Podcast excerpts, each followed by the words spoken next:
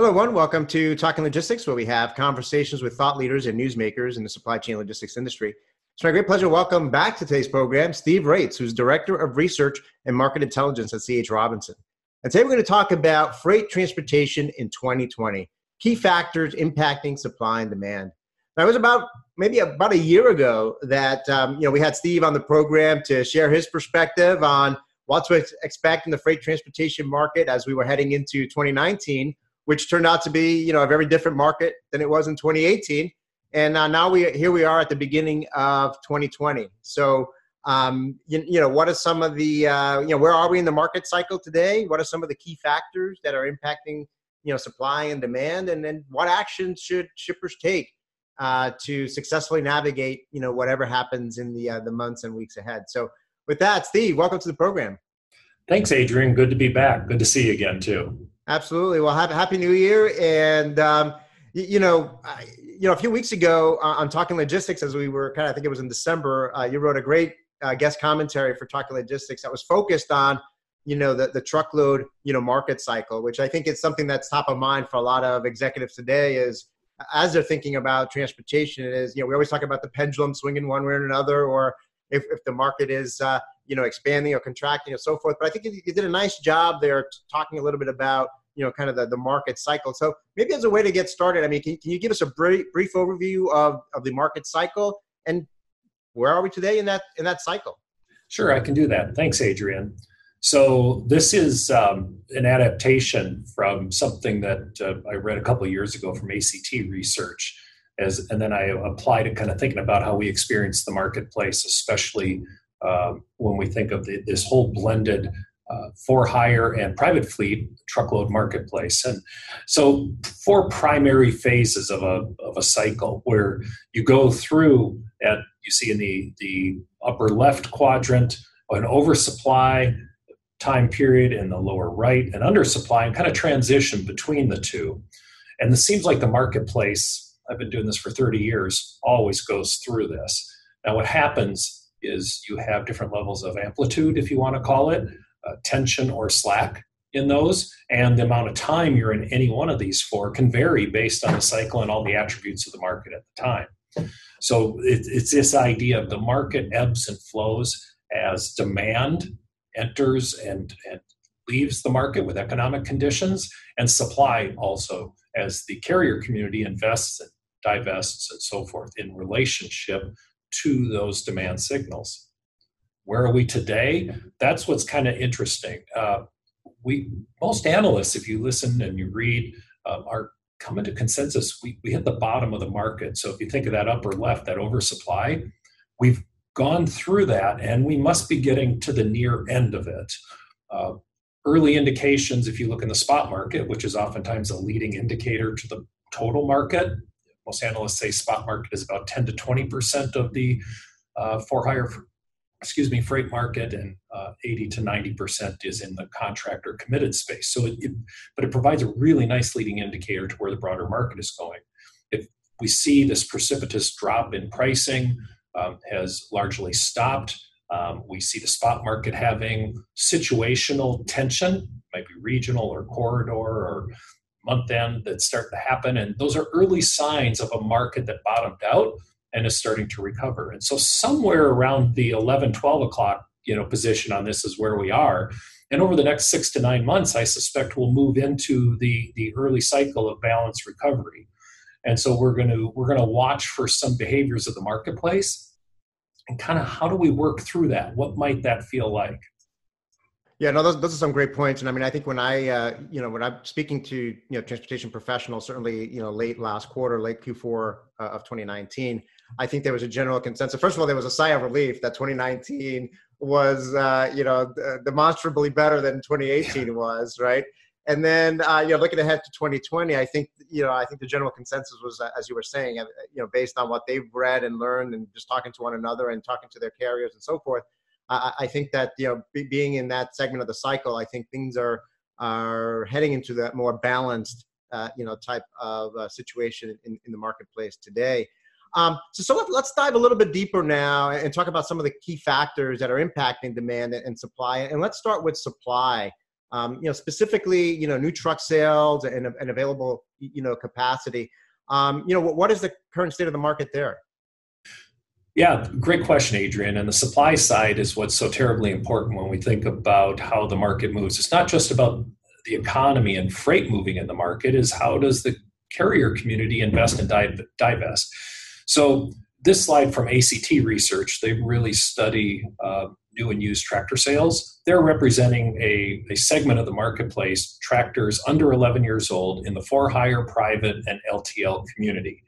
And you see this movement of growth and expansion. I've added the boxes of in 2007 1.3 million tractors a trough after the recession and the carrier community contracted to about a million and our climb back out really getting back to where we were at uh, pre-recessionary period with the dip that you see happening post 2016 which was a flat to freight recessionary year.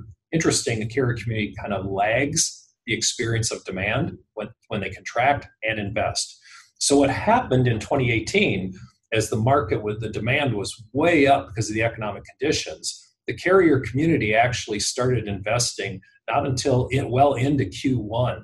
And so we had Q4 of 2017, most of Q1, and we were still contracting. It wasn't until we were well into the tension that investment came. And then you could see the climb out. 2019 hits, and what simply happened is we put more capacity in the marketplace than demand. And so you see this, we experienced this point of, one might argue, slightly oversupplied. And so the forecast going forward is not to grow the fleet. What, and the early indicators of that are orders. So orders for new trucks in 2019 were very, very low. Um, as the 2018 orders were still being delivered well into 2019.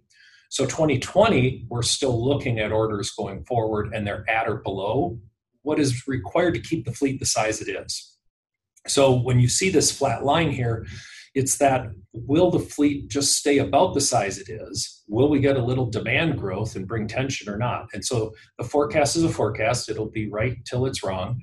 Uh, and we'll have to see if it contracts. So that's new assets coming in.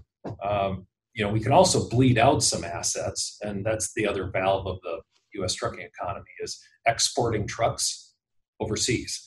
And in today's economy, uh, the U.S. dollar is strong, right? Globally, um, global economies are are underperforming. Uh, many are below U.S. even, and so consequently, the appetite to absorb our old trucks and as a bleeder valve leans. Most analysts are saying 2020 an average year, and so it's hard to say that we're really going to bleed out. And maybe this flat forecast for the size of the U.S. fleet is right maybe it'll come down a little. Hard to say.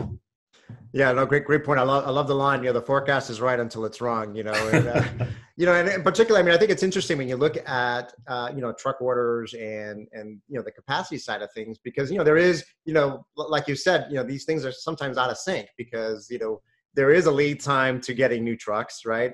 And you know, by the time those trucks start getting delivered, you know the market may you know the demand side of the equation yeah. may have already changed which is you know what, what we're you know seeing partly here. You know one of the other things i'll be kind of interested in your in your take is you know uh, you know I, I, saw the headlines around truck orders and what's happening there but i also saw a lot of headlines obviously in particular second half of last year with a lot of carrier you know bankruptcies. You know there was an uptick in carrier bankruptcies last year. I mean is that offsetting you know some of the you know capacity additions that you just talked about Great question on carrier bankruptcies. So it's it's really interesting. I think roughly we're double the carrier bankruptcy rate we were in 2019 is 2018, um, which to me on the surface isn't overly alarming. 2018 was a phenomenal trucking year, so to be double against phenomenal year, not too bad, right? So, however, it is alarming, especially when you see some large trucking companies like Celadon go bankrupt, and even some other pretty good sized carriers went out.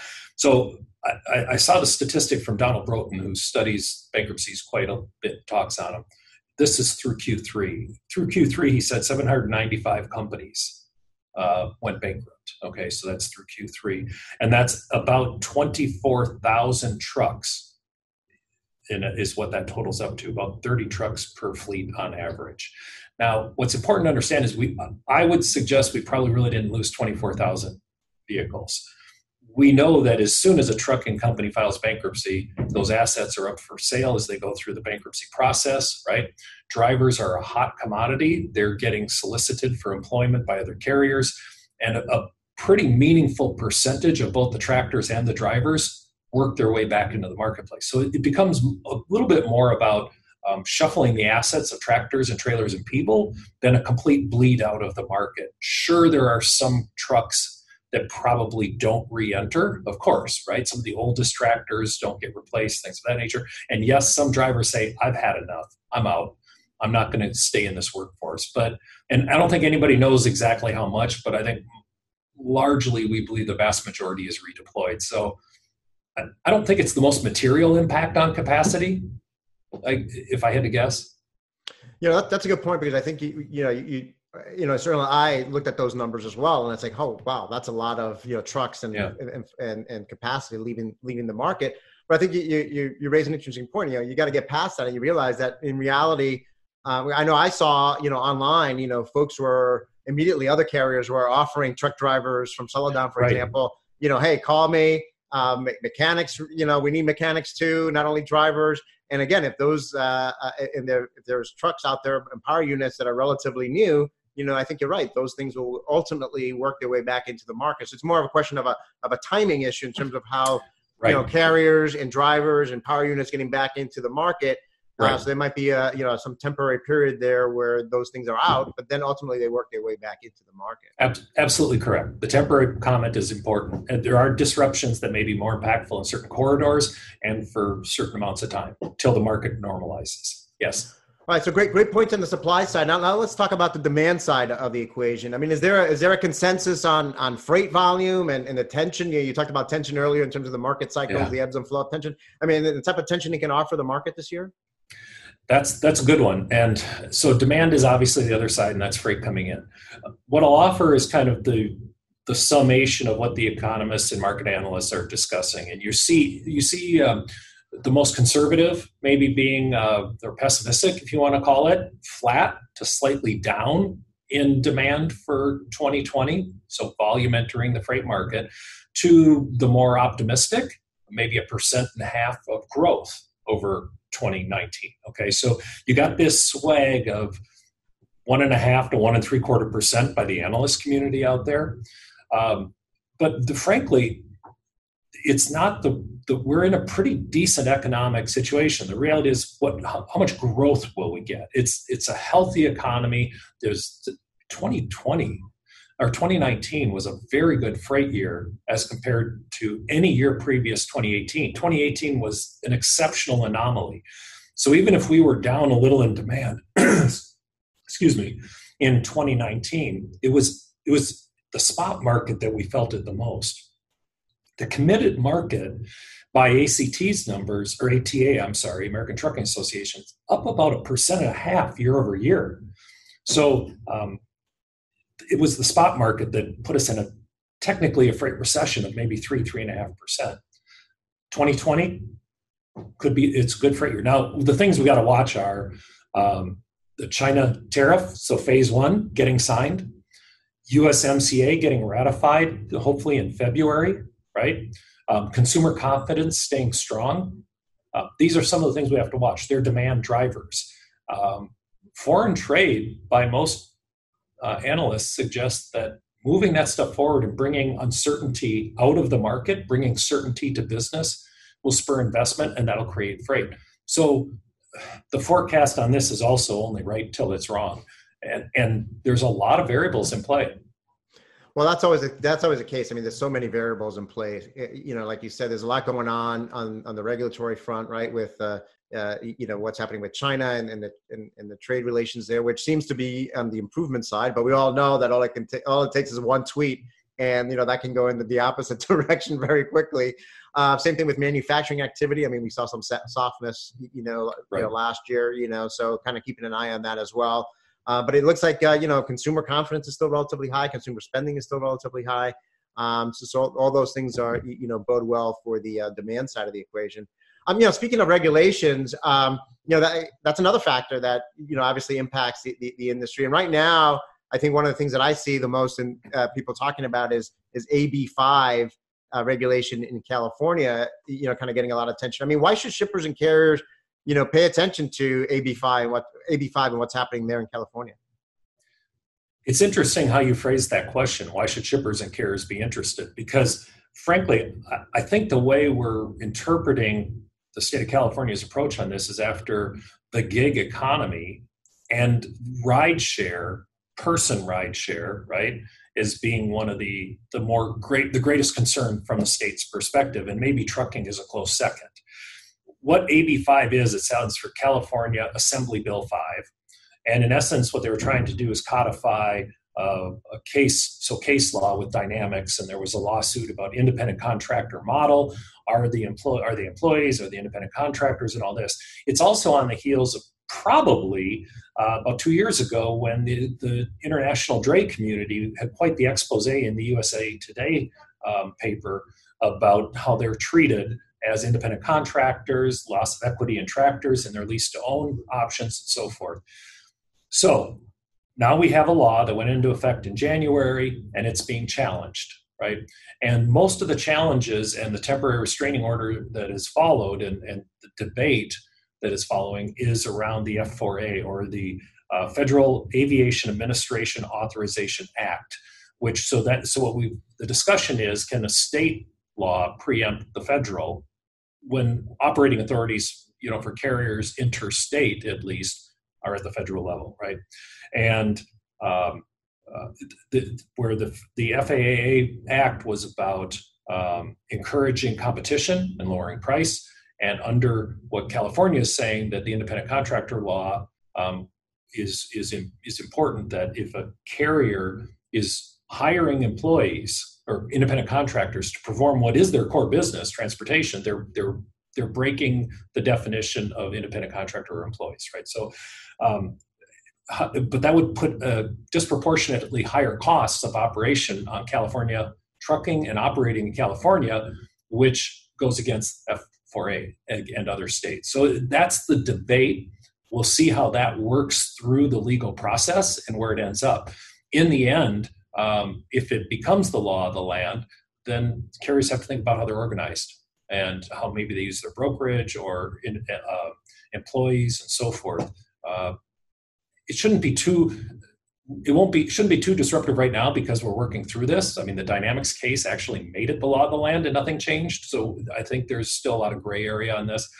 I know at Robinson we work with the dray community that's both asset based and independent contractor based, so we're well positioned. And I think that's part of it is how are you mitigating risk in an unknown time?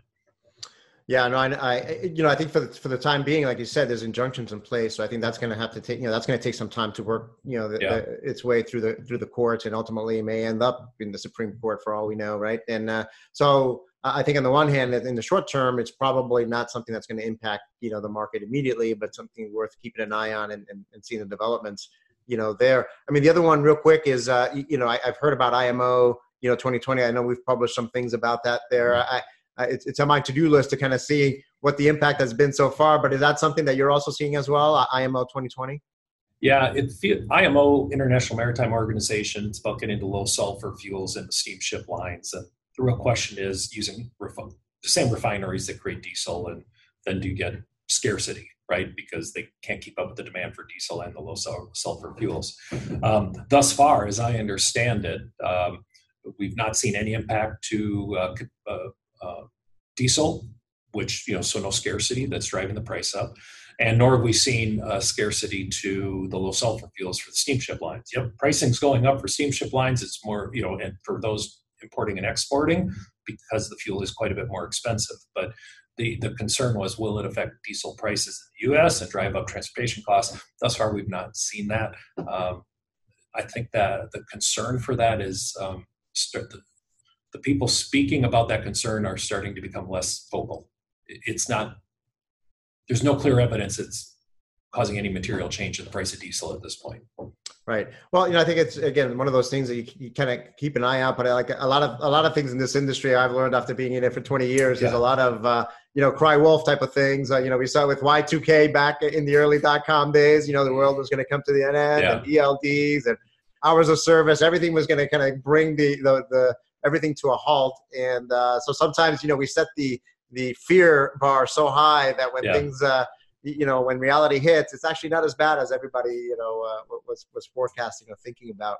Uh, well, well, Steve, uh, you know, as a way to wrap up that, I mean, in light of everything that we've talked about in terms of where we are in the market cycle, the the, the factors impacting supply, the factors impacting, you know, the demand side.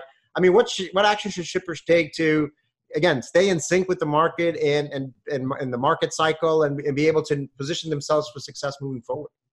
Yeah, thank you, Adrian. I think at this point, as we're in this potential transitionary time of the marketplace, if a shipper hasn't already employed some really strategic approaches to how they go at all their modes of transportation, uh, but specifically domestic, truck, LTL, and intermodal, now's the time. You have the opportunity, the capacity is there, carriers are interested in aligning strategically. Brokers such as Robinson, we want to uh, understand the role that we can play. We want to bring forth the portfolio services, and we're all uh, service providers are looking for some level of commitments.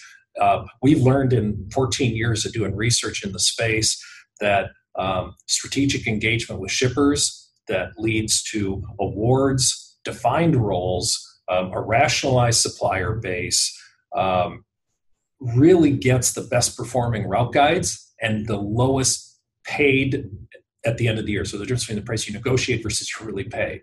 You need to do these things. And the last thing I would say is continuing showing up in all research and surveys is dwell time. If you as a shipper or consignee have not focused on dwell time, how long you take to load and unload a truck, please do so.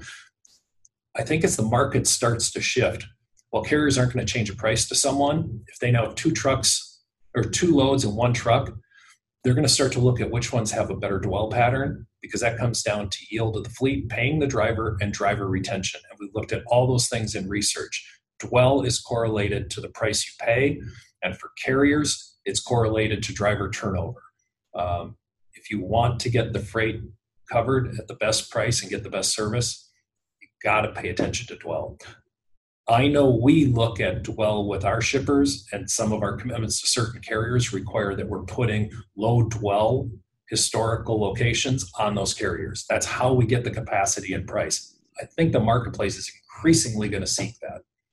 Yeah, that's an excellent point around dwell time. I know we we did some uh, you know research as well with our Indago community around um, you, you, know dwell time, and it's something that I think more and more uh, shippers are certainly starting to to focus on because they're getting that uh, pressure from their carriers because the reality is uh, carriers now have that data and you know more data and more insight into their operations and which you know locations and which you know consignees and, and shippers are more most problematic you know for them. Um, so again with more transparency more data more information out there i think it's an opportunity for both sides to really look with to see those opportunities with as greatest alignment and opportunity for you know improvement move, moving forward so again, excellent, uh, excellent points. Well, Steve, uh, you know, as always, it's it's great to uh, have you on the program and kind of share your insights and perspective and advice on, on the market. Uh, hopefully, we won't have to wait another year to get you back in the program, but certainly we can make this a, a yearly tradition to kick off uh, every year. Uh, so, again, thank you for making the time to be with us today. Thank you very much, Adrian. Great. I want to thank those of you that joined us. If you're watching this program on demand, either at the CH Robinson website or on Talking Logistics, and you've got a question or a comment for Steve, you can post it there, and I'm sure he'll be more than happy to respond via that medium. Again, thank you for joining us and look forward to seeing you in a future episode of Talking Logistics. Have a great day.